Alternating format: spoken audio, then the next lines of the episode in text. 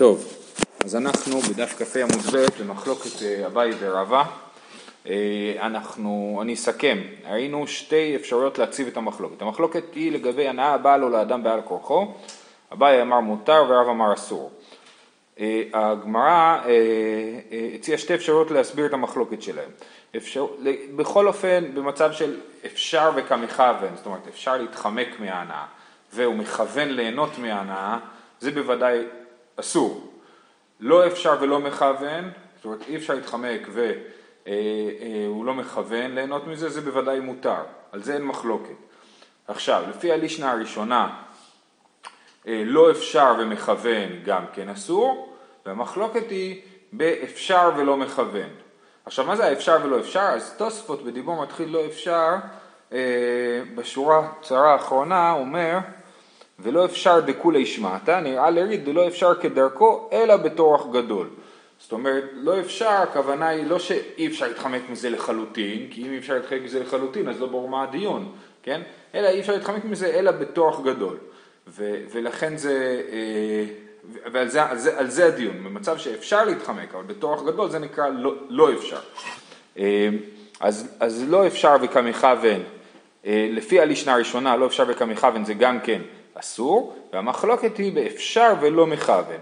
ואליבא דרבי יהודה שאומר שדבר שלא מתכוון מותר, ברור שאין בעיה, במצב של אפשר ולא מכוון, סליחה, סליחה, על פי רבי יהודה ברור שאסור, כי לא אכפת לו אם מתכוון או לא מתכוון, אכפת לו רק מאפשר ואי אפשר, אז על פי רבי יהודה אה, אה, יהיה אסור, ועל פי רבי שמעון, אז מחלוקת אביי ורבא. זה לפי הלישנה הראשונה.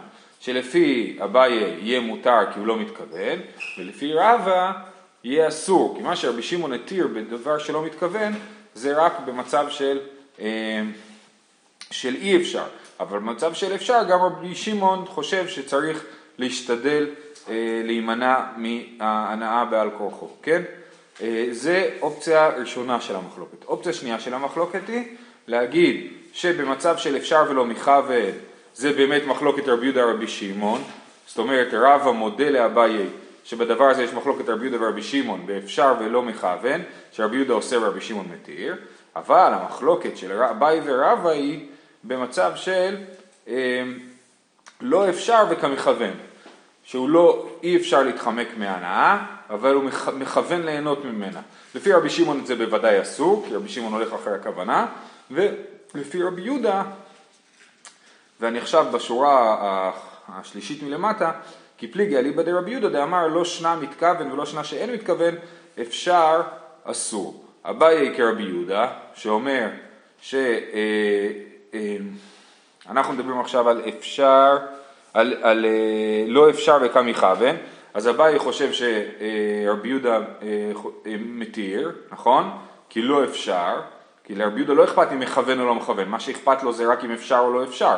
אז אם לא אפשר, אז מותר. אביי כרבי יהודה, ורבא שאומר שאסור אמר לך, עד כאן לא קם רבי יהודה שאין מתכוון כמתכוון, אלא לחומרה, אבל מתכוון, כשאין מתכוון לכולה, לא אמר. כן? זאת אומרת, אה, יש פה גמרא, אם אתה רוצה.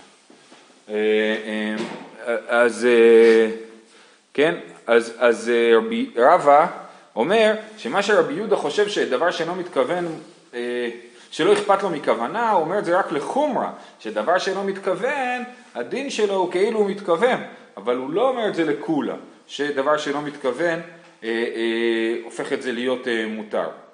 כן? אה, סליחה, שדבר, בוא נקרא עוד פעם. אביי כרבי יהודה ורבא אמר לך, עד כאן לא כאמר רבי יהודה שאין מתכוון כמתכוון, אלא לחומרה. שמי שאין לו כוונה, מתייחס אליו כאילו הוא התכוון. אבל מתכוון, כשאין מתכוון לקולה, לא אמר, הוא לא בא להגיד שלא אכפת לו מהכוונה גם לקולה, אלא רק לחומרה לא אכפת לו מהכוונה, להגיד לא אכפת לי, אפילו כשאתה לא מתכוון אני מתייחס לזה כאילו התכוונת, אבל להגיד שגם כשאתה כן מתכוון אני מתייחס לזה כאילו לא התכוונת, את זה הוא לא אמר. בסדר? אז זאת מחלוקת אביי ורבא על פי שתי הלישנות שלה. לפי הלישנה הראשונה הם נחלקו על פי שיטת רבי שמעון במצב של אפשר ולא מכוון, ו- ו- ולפי הלישנה השנייה הם נחלקו על פי שיטת רבי יהודה בלא אפשר ומכוון. עכשיו הגמרא רוצה להוכיח.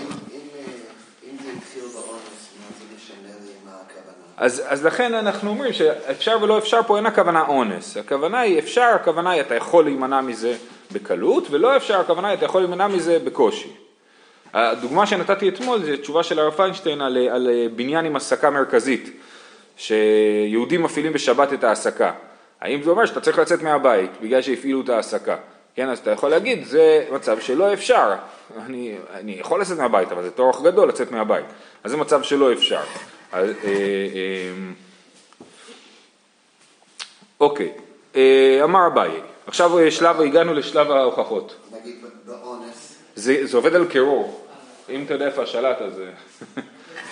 באונס, יכול להיות שאונס יהיה עניין אחר. מה, מה אני יכול לעשות באונס? אונס זה אונס. אז כל השאלה תהיה אם מותר לי להתכוון ליהנות מזה או לא, זה יכול להסתדר לפי התיאור של אה, לא אפשר ומכוון. לפי הלישנה השנייה אפשר להגיד באונס המחלוקת תהיה אם מותר להתכוון או לא. לפי רבי שמעון בוודאי שאסור להתכוון, לפי רבי יהודה מחלוקת אביי ורבא. זאת אומרת, אביי חושב שבכלל לרבי יהודה אין מושג של כוונה, לא אכפת לו בכלל מכוונה. ולפי, אה, אה, ולפי אה, רבא אכפת לו מכוונה, רק לחומרה הוא אומר שלא אכפת לו מכוונה. טוב, אמר אביי, מינא אמינא לה דתניא אמרו עליו על רבי יוחנן בן זכאי שהיה יושב בצילו של אחד ודורש כל היום כולו. אז מה הוא היה עושה?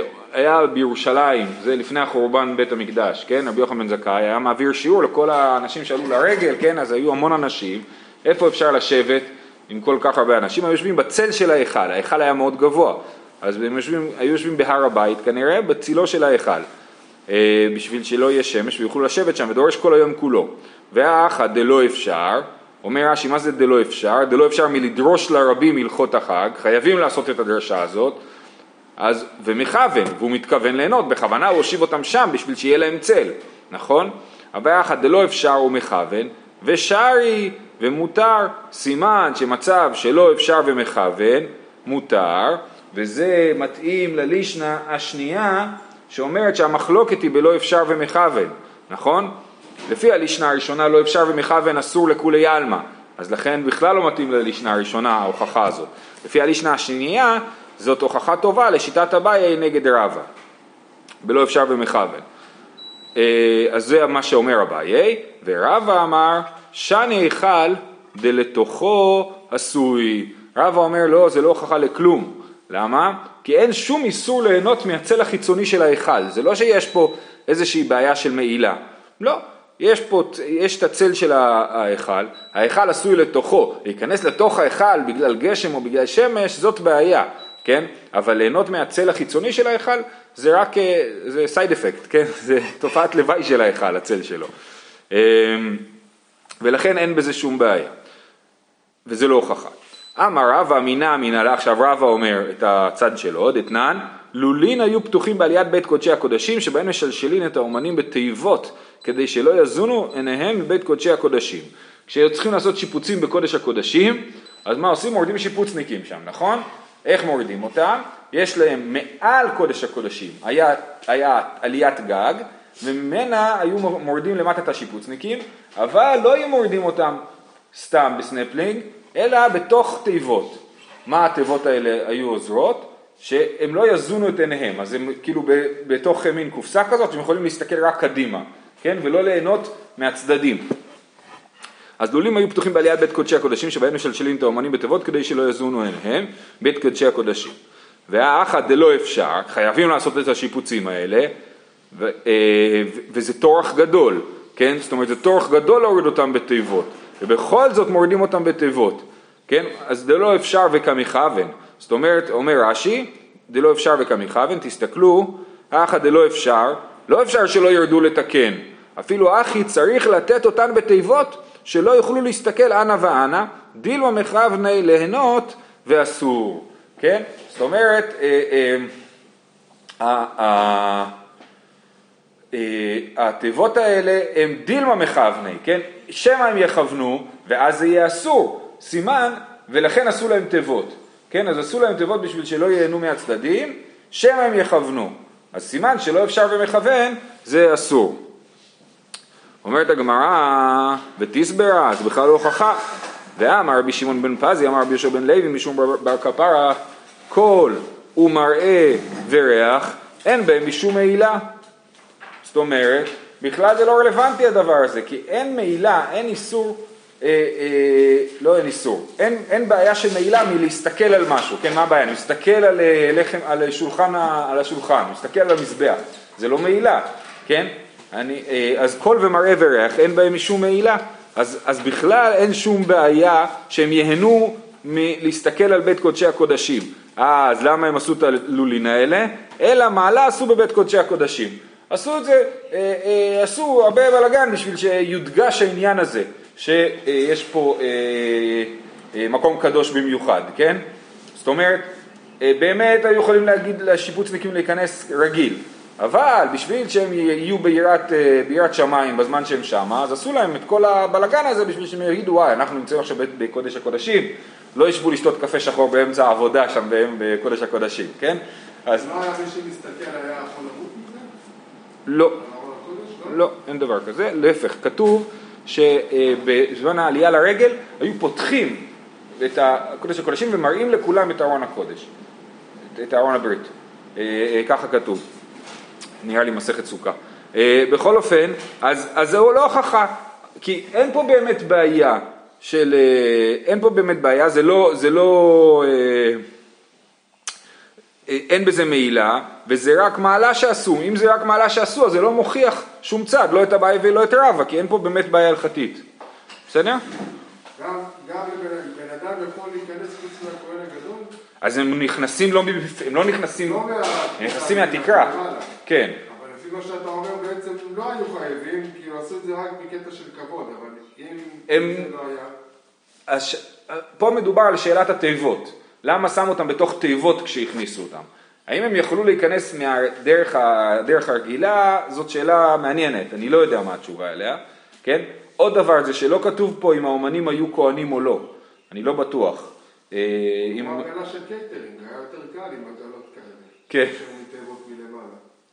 אז, אז זו שאלה למה הכניסו אותם באמת בתיבות מלמעלה. ובכל אופן זה דבר אה, אה, כנראה שקרה פעם בהרבה זמן. אוקיי. אז זה היה ההוכחה של רבא, והדחייה זה שזה סך הכל מעלה עשו בבית קודשי הקודשים וזה לא דין הלכתי.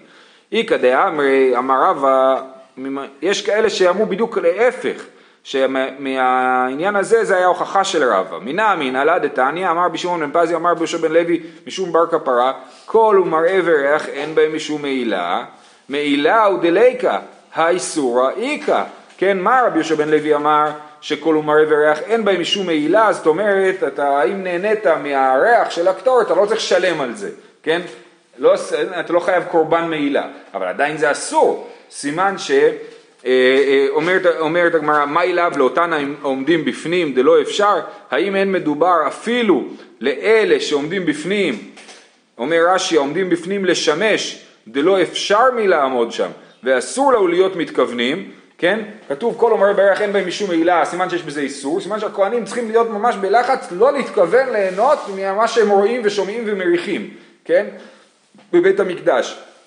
אז בוודאי זה מדובר על אותן העומדים בפנים, ולא אפשר וכמיכוון, ואסור, סימן שאסור, לא אפשר וכמיכוון. ושוב זה מתאים ללישנה השנייה, אה, העניין הזה. אומרת הגמרא, לא, לאותן העומדים בחוץ, כן? אני קורא שוב פעם ברש"י, לא, לאותן עומדים בחוץ כאמר אין מעילה, האיסור האיכה. אבל העומדים בפנים אפילו איסור הליקה. כי לאותן העומדים בחוץ הם במצב של אפשר. הם יכולים ליהנות ויכולים לא ליהנות. אז להם אומרים להם אל תהנו, יש בזה איסור, איסור ליהנות מקול ומראה וריח.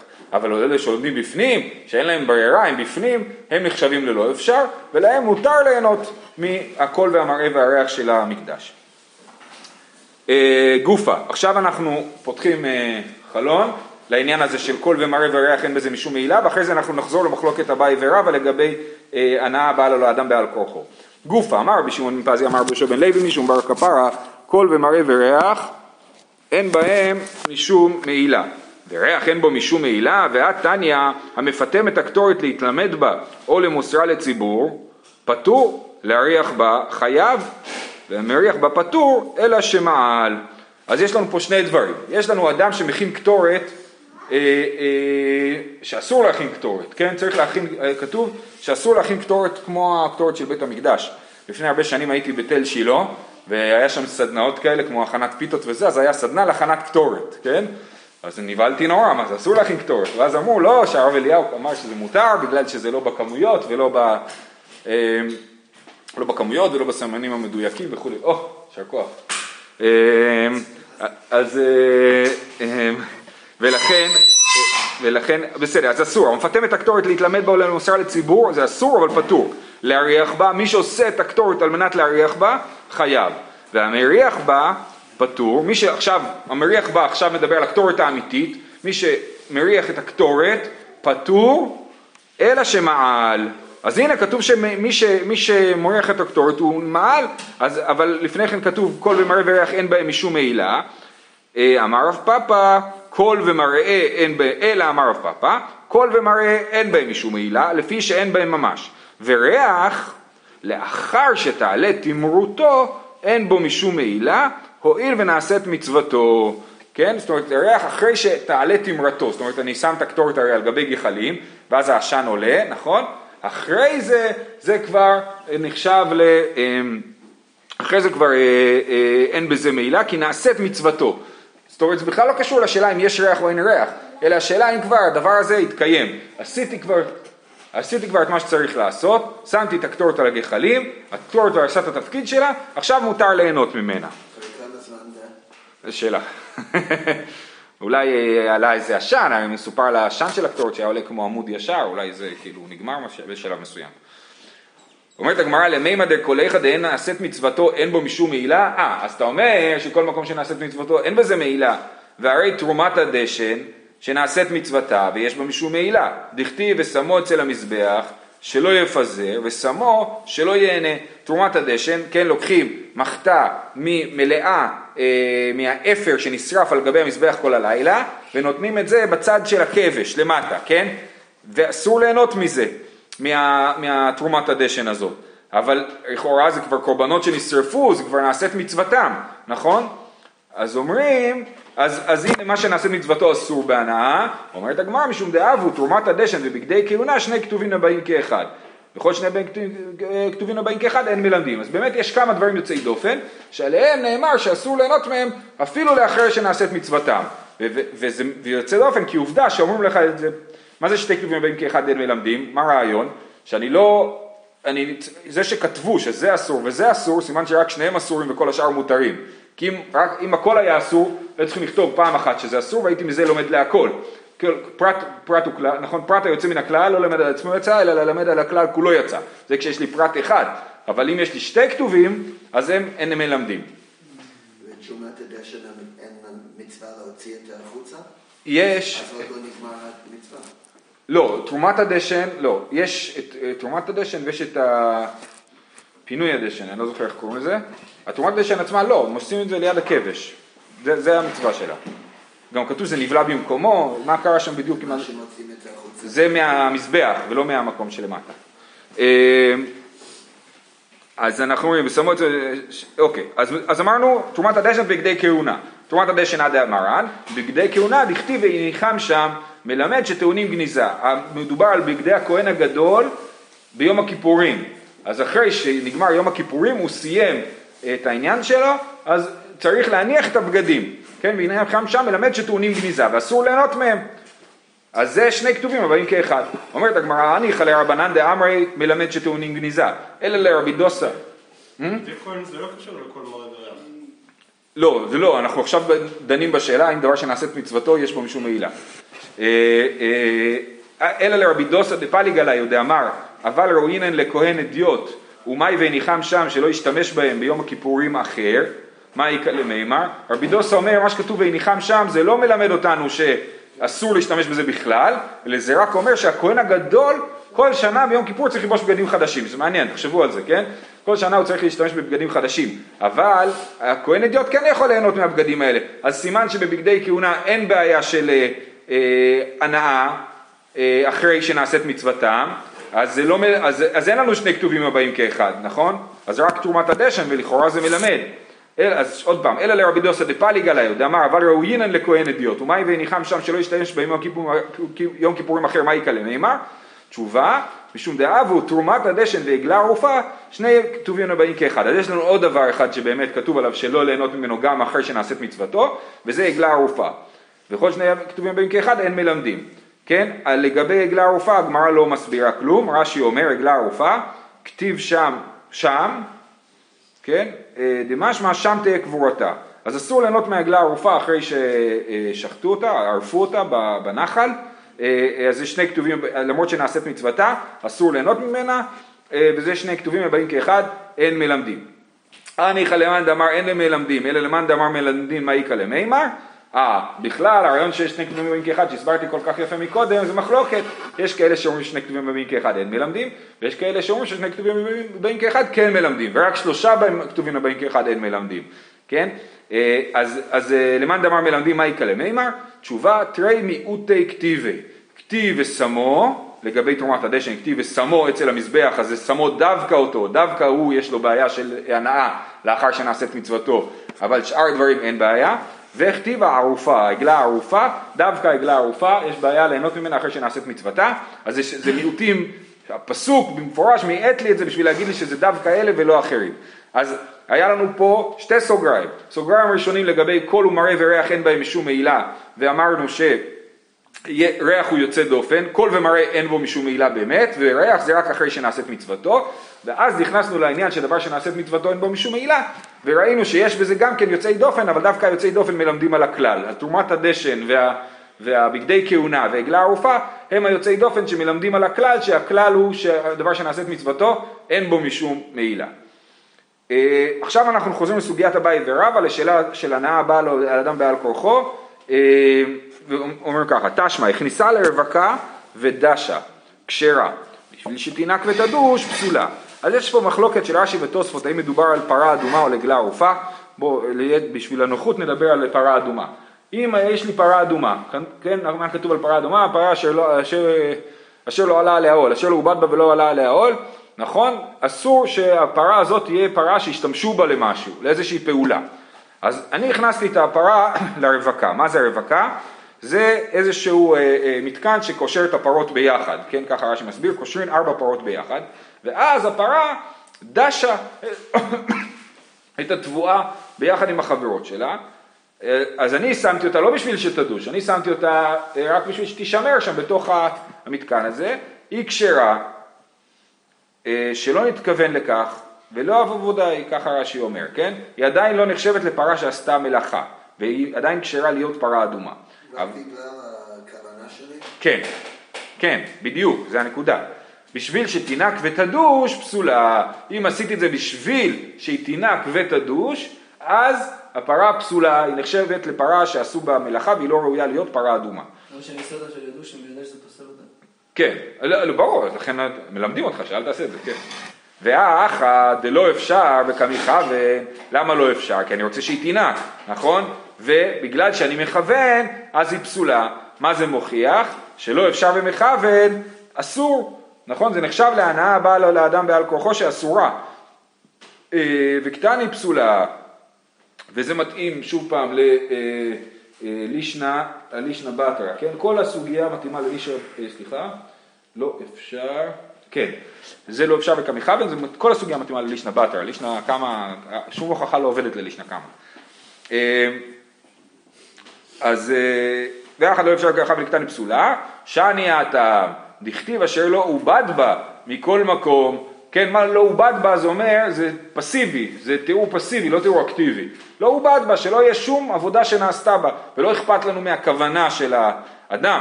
אומרת הגמרא, יחי אפילו רישא נמי, אם ככה אז גם ברישא היינו צריכים להגיד שהיא פסולה, כי זה עובד בה, היא עשתה מלאכה. אומרת הגמרא, הלא דמיה אלא לה, שכן עליה עוף כשרה, עלה עליה זכר פסולה. כן, אז פרה אדומה ששכן עליה עוף, אתם יודעים כמו ענפות בקר כאלה שמגיעים, אז שכן עליה עוף, זה לא נחשב שהיא סחבה משהו, כן, אבל אם עלה עליה זכר, אה, אה, לבעול אותה, כן, אז היא פסולה. מה היא טעמה? אמר רב פאפא, איקטיב אבד וקרינן אבד, עד דאביד בה איהו, כן, אם כתוב אשר שהוא לא עבד בה, כן, אז אני אומר שצריך להיות שהוא עובד בפרה. אי קרינן, אי כתיב עובד וקרינן עובד, אפילו ממילא. אם היה כתוב עובד וקרינן עובד, אז היינו אומרים כל מצב, גם אם שכן עליה היא הייתה נפסלת. אבל כתוב אשתא דכתיב עבד וקרינן עובד, אה, זה מלמד אותנו שצריך להיות עובד דומיה דעבד. מה עבד דניחא ליה? אף עובד דניחא ליה. כן, אז זה לא צריך להיות כוונה אקטיבית, לא צריך להיות פעולה אקטיבית של האדם, כמו בעלה עליה זכר, עלה עליה זכר, אני לא עשיתי כלום, הזכר עלה לבד על הפרה, נכון? אז, אז, אה, בעלה, אז, אה, אז לא צריך להיות פעולה אקטיבית של האדם מצד אחד, מצד שני, אם זה לא ניחא לי, אם אין לי שום עניין בדבר הזה, אז זה אה, אה, לא נחשב למלאכה. לכן עלה עליה זכר, אז באמת, לי לא נוח, הייתי יכול למכור את הפרה הזאת בהרבה כסף בתור פרה אדומה, כן? אבל כיוון שבאופן עקרוני, כש, כשאני רוצה שהזכר יעלה על הפרות שלי, כן? כדי שיהיו עגלים וכולי, אז, אה, אז זה נחשב למשהו שהוא כן נוח לי, ולכן זה כן פוסל את הפרה האדומה. ואם אנחנו חוזרים אחורה, לכניסה לרווקה ודשה זה בדיוק אותו דבר. אם יש לי כוונה, אז אני שמח בזה, אז זה אסור, ואם אין לי כוונה, אני לא שמח בזה, זה לא פוסל את הפרה האדומה.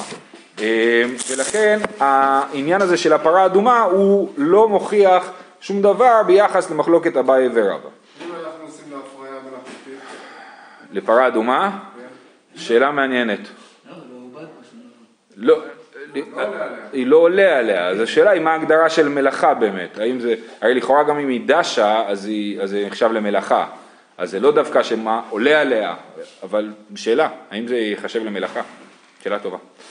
אה, תשמע, אבדה, לא ישתכנה, לא על גבי מיטה ולא על גבי מגוד לצורכו, אבל שותך לצורכה. מצאתי איזשהו טלית, איזשהו אה, סדין, כן? אז אה, זה טוב לו לא להיות כל הזמן מקופל, אלא צריך אה, מדי פעם לפרוס אותו בשביל האבדה. אז אם אני עושה את זה בשביל עצמי, כן, לא ישתכן על גבי מיטה על גבי מגוד לצורכו, אני לא יכול לפרוס לעצמי את הסדין שמצאתי בתור אבדה וליהנות ממנו, אבל שותך לצורכה, לצורכה על גבי מיטה ועל גבי מגוד.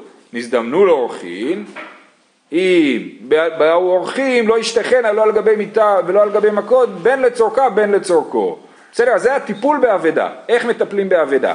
מותר, צריך לפרוס אותה, אסור לפרוס אותה בשבילי, מותר לפרוס אותה בשביל האבדה בעצמה, אבל אם יש אורחים, אסור לפרוס אותה אפילו בשביל האבדה בעצמה.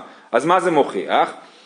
אה, זה מוכיח שאומר רש"י, עלמא אף על, בדיבור מתחיל נזדמנו לאורחים, עלמא אף על גב דלצורכהו, והיינו לא אפשר, הואיל הוא מתכוון להתכבד בשל חברו באורחין, חשיב לי גזל ואסיר. זאת אומרת, הוא עושה את זה לצורכה. למרות שהוא עושה את זה לצורכה זה אסור, כי הוא מתכוון, אז זה נחשב ללא אפשר, וכמכוון.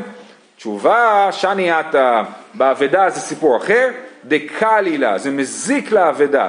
כשאני אה, אה, אה, פורס את האבדה בזמן שיש אורחים בבית, זה מזיק לאבדה. למה זה מזיק לאבדה? אם משום עין בישה, אם משום גנבי. או שזה עושה עין הרע לאבדה, או שאנשים יראו את זה וירצו לגנוב את זה, ולכן זה אסור לפרוס את זה כשיש אורחים, ולא בגלל הבעיה של ההנאה מהאבדה. תשמע, אה, תשמע אחרון ומסכם. מוכרי כסות, מוכרים כדרכם, מדובר על מי שמוכר בגדים שהם כלאיים ביחד, כן? אה, למדנו כבר את הסוגיה הזאת. מוכרי כסות מוכרים כדרכם והם יכולים ללבוש עליהם בגדי כלאיים, כן? זאת אומרת גם פשתן וגם צמר, ולא חוששים, מוכרים כדרכן, ובלבד שלא יתכוון בחמה מפני החמה ובגשמים מפני הגשמים, והצנועים מפשילים לאחוריהם במקל. הצדיקים יותר, הם לא לובשים את הבגדי כלאיים, אלא לוקחים מקל ותולים עליו את כל הבגדים. האחא דאפשר למעבד כצנועים, אתה יכול להיות, להיות צדיק ולקחת, לשים את זה על מקל, ובכל זאת מותר, אז זה נחשב למצב של אפשר, ומותר אם הוא לא מכוון, כי כתוב בלבד שלא התכוון, בחמה מפני החמה, בגשמים מפני הגשמים. אז, אה, אז האחא דאפשר למעבד כצנועים, וכי לא מכוון שרי, אז אפשר ולא מכוון מותר, טיובתא למאן דמתני לישנא קמא דרבא טיובתא זה מוכיח שהלישנא קמא היא לא נכונה כי בלישנא קמא אמרנו שהמחלוקת היא במצב של אפשר ולא מכוון כמו פה ופה ברור שאפשר ולא מכוון זה מותר אז זה דוחה את הלישנא קמא ונשאר רק לישנא בתרא שהמחלוקת של אביי ורבא היא בלא אפשר ומכוון על פי שיטת רבי יהודה. בסדר? טוב, יופי, סיימנו עם הסוגיה הזאת, ראינו את סוגיית הנאה הבאה לו לאדם בעל כורחו, ראינו שתי לישנות שמסבירות את המחלוקת של אביי ורבא, בסופו של דבר הסוגיה מכריעה לא מכריעה מה ההלכה, היא מכריעה מה הלישנה הנכונה. הלישנה הנכונה היא הלישנה השנייה, שבלישנה השנייה אמרנו שאפשר במכוון אסור, לא אפשר ולא מכוון אה, אה, מותר, אפשר ולא מכוון זה מחלוקת רבי יהודה ורבי שמעון, ואנחנו בדרך כלל פוסקים כמו רבי שמעון, אז אפשר ולא מכוון זה מחלוקת רבי יהודה ורבי שמעון, שלפי רבי שמעון זה מותר, וזה גם נכון יהיה לשבת, כן, אם אני לא מתכוון ליהנות מדבר אז הוא מותר, ולא אפשר ומכוון, לפי רבי שמעון זה אסור, אנחנו פוסקים כמו רבי שמעון, והמחלוקת שאביי ורבא הייתה דווקא לפי השיטה הדחויה, לפי שיטת רבי יהודה, שאנחנו לא פוסקים כמותו. טוב, חוזרים למשנה. המשנה אמרה שאם אני שורף את החמץ, כשאני שורף את החמץ בשעה השישית ואילך, אסור ליהנות מזה, אה, אה, אה, ולא יסיק בו תנור וקיריים. כן, אי אפשר להסיק את התנור ואת הקיריים בחמץ שאני שורף. טוב, יש לנו שתי דקות, נריץ את זה. תנו רבנן, תנור שהסיקו בקליפי עורלה או בקשין של כלי הכרם, חדש יוטץ, ישן יוצן. עפה בו את הפת, רבי אומר הפת אסורה וחכמים אומרים הפת מותרת. בשלב גבי גחלים דברי הכל מותר. אז רק נסביר את הברייתא ונעצור. יש לנו תנור שהסיקו אותו בעורלה או בכלי הכרם, כן, בקליפי עורלה, בקשין של כלי הכרם. החדש יוטץ, התנור, אם זה ההסקה הראשונה של התנור, תשבור את התנור. למה? כי אתה בנית את התנור הזה באמצעות עורלה וכלי הכרם. אבל אם זה תנור ישן כבר, רק חיממת אותו ולא עשית כלום לתנור בעצמו, אלא, אז תחכה שהוא יתקרר ואז תבשל בו. כן, אבל אם הוא תנור חדש, אז העורלה בעצם היא זאת שגמרה את, ה, את, ה, את התנור וצריך לשבור אותו. עפה בו את הפת, אם עפיתי פת בתנור שהעסקתי בעורלה או בכלי הכרם, שיש בזה איסור הנאה, רבי אומר הפת אסורה, וחכמים אומרים הפת מותרת. בגמרא מסבירים שמדובר כשעפיתי את הפת מול האש, אש דולקת, כן? אז עפיתי את הפת מול האש, אז הפת, הפת, המחלוקת, רבי אומר הפת אסורה וחכמים הפת מותרת, בשלל גבי גחלים דברי הכל מותר. אם זה כבר הגחלים, רק אחרי שזה גחלים הכנסתי את הפת לתנור, אז זה לא נחשב שנהניתי ממש מהעצים של העולה, וזה מותר לכולי עלמא, אה, ומחר נמשיך עם העניין הזה. חנוכה שמח לכולם.